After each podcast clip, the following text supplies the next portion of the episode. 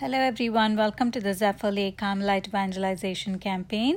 Today, we're going to continue to read questions related to the seventh commandment you shall not steal. And we'll have four questions today.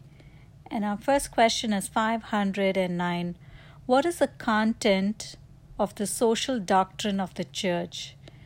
The social doctrine of the church is an organic development of the truth of the gospel about the dignity of the human person and his social dimension, offering principles for reflection, criteria for judgment, and norms and guidelines for action. My reflection for this question will be at the end of question 512.